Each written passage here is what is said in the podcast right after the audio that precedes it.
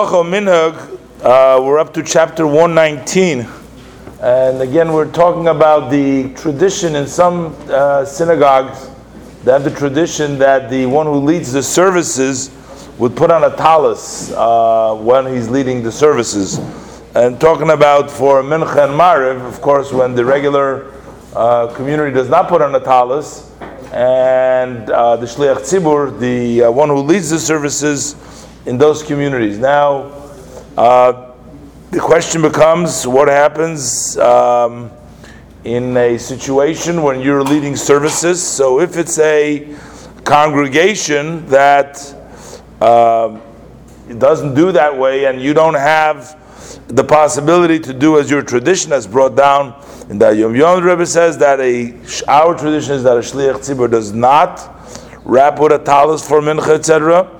So he says, at least he says, what you can do is not to put the talus over your head, uh, just on your shoulders, which is a lesser degree of wearing the talus. Uh, there's interesting. There's another letter in which uh, the Rebbe also addresses the same issue and he says, well, this has been a, a Lubavitch tradition for many generations that even in Rosh Hashanah, uh, for Mariv or Mincha, certainly Shabbos and Yontif, for Mincha Mariv, that it's done without the talis, And there's many reasons brought down in the holy books. And there are some which have even very uh, uh, sharp expressions, you know, against, you know, uh, putting on the talis, But we also know that there is other traditions. Other people do put the talis on. So just like there are various different traditions as far as the language of the davening, nusach Ari or other nusachs, other nuschashkin, asfar, different things. Uh, number two, the Rebbe says because the name of that particular shul that was asking the question, the name of that shul was Nusach Ari Anshei Lubavitch. That were asking the Rebbe from that shul.